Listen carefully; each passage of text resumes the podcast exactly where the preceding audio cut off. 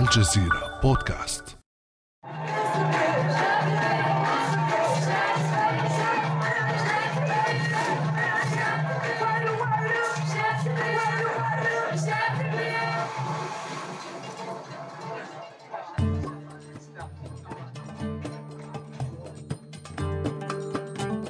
في ليل دامس الظلام تكسر عتمته أضواء سيارات يملأ أزيز محركاتها الجو الهادئ ضجيجا.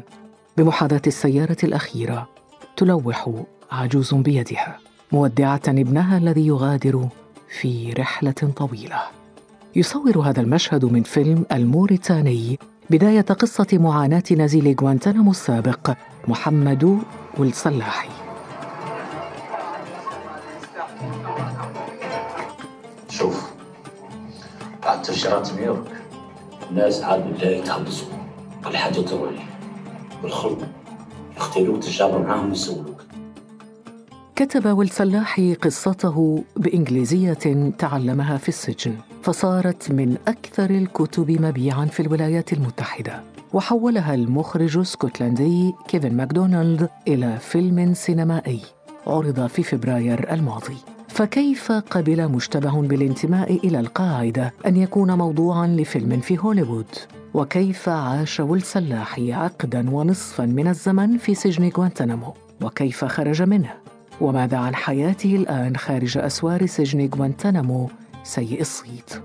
في هذه الحلقات الثلاث نستمع إلى قصة عذاب محمد والسلاحي وندخل عالمه الخاص في غوانتنامو وبعدها. بعد أمس من الجزيرة بودكاست أنا خديجة بن جنة.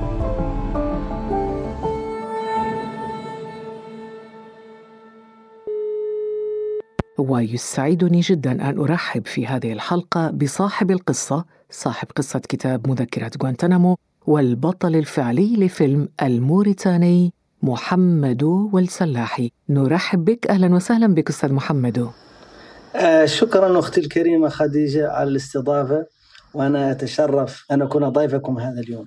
ونحن أسعد أستاذ محمد بك بطلا في القصة وفي الفيلم والآن في البودكاست. أستاذ محمد لو بدأنا بفكرة الفيلم دعنا نعرف أو نتعرف في البداية كيف جاءت فكرة فيلم سينمائي في هوليوود؟ ألا تعتبر يعني قفزة فكرية كبيرة بالنسبة لشنقيطي محافظ مثلك؟ الفيلم هذا هو نوع من التعبير ونحن يجب أن نتطور ويجب أن نتقدم ويجب أن لا نستعدي. مثلا ما العيب في أن نقدم مفسنا للعالم هوليوود هي فقط يعني منبر آخر يعني نقدم قصصنا بدل أن يقدمها لنا الآخر. والناس الذين يعني أشرفوا على هذا الفيلم ناس طيبون. وأنا حتى أقول لك خديجة فيهم ناس مسلمين يعني. ولكن تعرفي لسوء يعني استخدام الدين وللترويج يعني المضلل عن الإسلام ناس يخافون حتى في أمريكا من أن يقولوا إنهم مسلمين. لهذا أنا فقط أقول للناس إنه هذو ناس يعني طيبون وناس يريدون أن يوصلوا قصة عن هذا الجزء من العالم الذي لا يزال اليوم هو خارج عن قاعدة الحرية والديمقراطية وحقوق الإنسان. على كل حال هذا كله جاء تقريبا من غير تخطيط صراحة. فأنا حينما وصلت إلى غوانتانامو يعني بعد قصة طويلة من العذاب مرت بموريتانيا والأردن وأفغانستان في سجون سرية. لما وصلت إلى غوانتانامو باي أنا أحسست أنه لا بد أن أقول للناس أني لست سيئا أني كوني مسلم وكوني عربي كوني إفريقي لا يقتضي أن أكون بصفة أوتوماتيكيا إنسانا سيئا. فأنا أريد أن أقول جانب جانب من قصتي فبدأت أكتب يعني مذكرات لنفسي. وبما أنه لم يسمح لي أن أن يكون عندي قلم وأوراق كنت آخذ كنت أسرق يعني من جيراني طبعا بعد إذنهم وكنت أكتب. هذا في بداية يعني السنة الأولى في غوانتانامو باي ولكن هذه الأوراق أخذت مني عنوة. فأنا غضبت كثيرا وبعد ذلك استاءت الأمور جدا حتى أدخلت يعني في برنامج التعذيب ما يسمونه enhanced interrogation techniques يعني بدأ يعني عذاب شديد. فتفاصيله كتبتها في كتابي بدأت يعني منع النوم. سبعين يوم الأولى لم أذق طعم النوم. يعني كنت بين اليقظة والمنام لأن التحقيقات يعني لم تنقطع. وجاء الاعتداء الجنسي على الأقل ثلاث مرات يعني أتذكرها. وبعد ذلك الضرب المبرح حتى انكسرت يعني ضلوعي. هذا كله مكتوب هذه ليست يعني ادعاءات يعني كلها مكتوبة. فأنا أردت أن أحكي للعالم قصتي يعني أقول لهم أنا إنسان لست إنسانا سيئا وأنا لم أقتل أحدا ولم أعتدي على أحد يوما ما أستاذ محمد وهذا العذاب الذي عشته وبما فيه من اعتداءات جنسية وتعذيب وغير ذلك هل كل هذا استوعبه الفيلم؟ استوعب كل هذه القصة المرعبة التي ترويها الآن؟ غوانتانامو هي يعني دراما مأخوذة عن فيلم الموريتاني فالفيلم عادة يكون دراما لقصة معينة ولكن غوانتانامو هي دراما لأنه لا يمكن الإنسان أن يقدم في فيلم سبعين يوما من عدم النوم. هذا لا يمكن أن يقدم في أي فيلم. هذا الألم لا يمكن أن يقدم في أي فيلم يعني الخوف الخوف له طعم. أنا كنت بعض الأوقات أذوق مرارة في فمي مرارة شديدة يعني في فمي. وهذه المرارة يعني تأتيني حينما أكون خائفا الخوف الشديد. ونحن في موريتانيا نقول انتظار العذاب أشد من وقوعه. حينما كنت أنتظر يعني الوجبات تعذيب كنت أخاف كثيرا. أستاذ محمد أنت في الحقيقة شوقتنا إلى هذا الفيلم إلى مشاهدة هذا الفيلم. وهذا يدفعني أو الفضول يدفعني الآن إلى معرفة مضمون هذا الفيلم، يعني خلينا نعرج قليلا على جوانب من هذه القصة التي أصبحت سيناريو لفيلم هوليوودي. امرأتان تتفاوت قامتاهما تجلسان في بهو زنزانة. وعلى طرف الطاولة الأخرى شاب. هذا الشاب يناولهما ورقة كتب على الورقة للتو رقم هاتف. ويقول هذا الشاب بتلهف Call this number. Speak to my mother. Tell her, I don't know, something nice. ثم تنتقل المشاهد بعد ذلك بين نواكشوط وغوانتنامو ومناطق أخرى من العالم مرة يجلس محمد والصلاحي وهو أنت مع المحققين ومرة أخرى يجلس مع محاميته وفي مشاهد أخرى يكون ملقيا في زنزانته ببدلة السجين البرتقالية المشهورة هذه بعض الجوانب من هذا الفيلم أستاذ محمد لكن الفيلم أنت كما عشته لو تختصره لنا في قصتك مختصرة قصتك في غوانتنامو على مدار 16 عاما لو نختصرها في دقائق ماذا تقول؟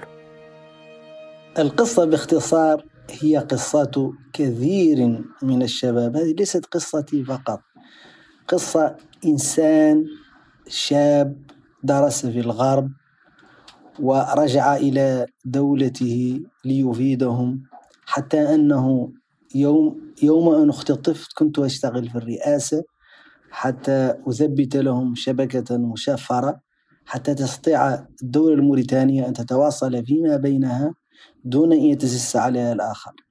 وبعد أن أنهيت عملي اختطفت من البيت في رمضان. فأنا يذكرني هذا بقول الشاعر أريد حياته ويريد قتلي عذيرك من خليلك من مرادي. ثم هذه الدولة التي يجب عليها من الواجب عليها أن أن تحافظ على حياتي وأن تحافظ على حريتي. ومن آه، وأن تدافع عني تسلمني لدولة أخرى. يعني هذا لا يقع إلا في الدول العربية. ثم بعد ذلك يعني من شدة الاحتقار للمواطن العربي أنا سلمت إلى التعذيب في الأردن. أنا لم أسلم إلى أمريكا. إن أمريكا قالت نحن لا يمكن أن أن نعذبه في دولتنا ولكن أرسله إلى الأردن. وأنا كنت يعني أترجى من المسؤول الموريتانيين إن كان لابد يعني أن يخترق القانون أن يرسلوني إلى أمريكا على الأقل هناك يعني آه، حقوق في أمريكا وهناك آه، محامون إلى آخره. هي يعني قصة آه، ظلم يعني. وجرى تعذيبك في الأردن؟ نعم نعم ليس بالدرجة يعني ليس بالدرجة يعني التي عذبت بها في غوانتنامو حتى أكون أو في باغرام حتى أكون يعني حتى لا أكون يعني حتى حتى أكون عادل مع الأردن. أنا ضربت فقط مرتين وهذا الإنسان يقول ضربت مرتين. هذا شيء عيب أصلا يقول الإنسان. يعني إنسان بريء أصلا. فهمت؟ وهو يطرى في دولة عربية باسم دولة يعني أخرى أمريكا. فهذه هي قصة أن الإنسان الشاب العربي الذي الذي ليست له حقوق إنسان. أنا لو كنت ألمانيا ما سلمت لو كنت فرنسيا ما سلمت لو كنت كنديا ما سلمت لو كنت إسرائيليا لا تستطيع دولتي أن تسلمي ولا تستطيع الأردن يعني أن تحقق معي دون حضور السفير الإسرائيلي يعني. إذا أستاذ محمد أنت سلمت من طرف موريتانيا وهي وطنك الأصلي إلى دولة قامت بتعذيبك بالوكالة نيابة عن الولايات المتحدة وهي الأردن ثم سلمت إلى الولايات المتحدة وسجنت في غوانتنامو قلت إنه جرى تعذيبك في الأردن بالضرب ثم ما الذي حدث في غوانتنامو؟ الذي حدث في غوانتنامو السنة الأولى يعني كان التحقيق عادي ثم بعد ذلك يعني آنذاك يعني وزير الدفاع دونالد رامسفيلد هو عينني مع أخ آخر سعودي القحطاني واخوه لا أذكر اسمهم ولكن المعروفين يعني دخلوا برنامج التعذيب الاشد هو أنا وأخي القحطاني محمد القحطاني. نسال الله تبارك وتعالى أن يفرج عنه. فبدا يعني برنامج التعذيب وكما قلت يعني بدأ يعني المنع من النوم مدة سبعين يوما. كنت فقط أتمنى أن أنام. والوضع يعني في الثلاجة يعني هو غرفة يعني هي باردة جدا. والناس الذين عاشوا يعني في أماكن يعني حارة مثل موريتانيا فالبرد كان شديد بالنسبة لي. يعني الغرفة لا يوجد فيها أي شيء. ثم بعد ذلك بدأوا بالاعتداء الجنسي. اعتداء حقيقي يعني. ثم بعد ذلك منعت من الصلاة ومنعت يعني من الصوم. كنت يعني يعطى لي الطعام بالقوة أثناء رمضان حتى لا أصوم. وحينما يعني أبدأ أصلي يدخلوا علي بالعنف ويجروني. فكنت أصلي في نفسي. والضرب الشديد يعني. وأخذوني في زورق ثم صبوا علي الماء يعني على وجهي حتى يعني كنت يعني أغرق يعني من لما دخل يعني في فمي وفي أنفي عدة مرات. ثم جاء مصري وأردني وأخذوني لفترة أخرى يعني من التعذيب. الأردني والمصري كان عندهم تقنية عجيبة هم يضربوني يضربوني في كل مكان على الوجه وعلى كل مكان. وأنا لم كن أرى شيئا فكنت دائما لا أعرف من أين تأتي الضربة ثم بعد ذلك يملؤوني يعني بالثلج جسدي بالثلج حتى يبرأ الجسم يعني من الضربات ثم يرجع الضرب مرة أخرى يعني. فهذا أكثر ما أحزنني يعني أكثر ما أحزنني أن الأمريكان قالوا لي ممثل يعني سارجنت يعني في الجيش قالت لي نحن لا نلطخ أيدينا بتعذيبكم نحن نأتي بذويكم للتعذيب. وكنت خائفا وكنت أخاف فالمصري هذا كان يقول لي أن سيأخذونني على مصر والأردني كان يقول لي هذا فقط شوي يعني في الأردن وسيقول كل شيء. أنا أصلا قلت كل شيء وليس عندي أي شيء يعني. والله شيء محزن يا خديجة.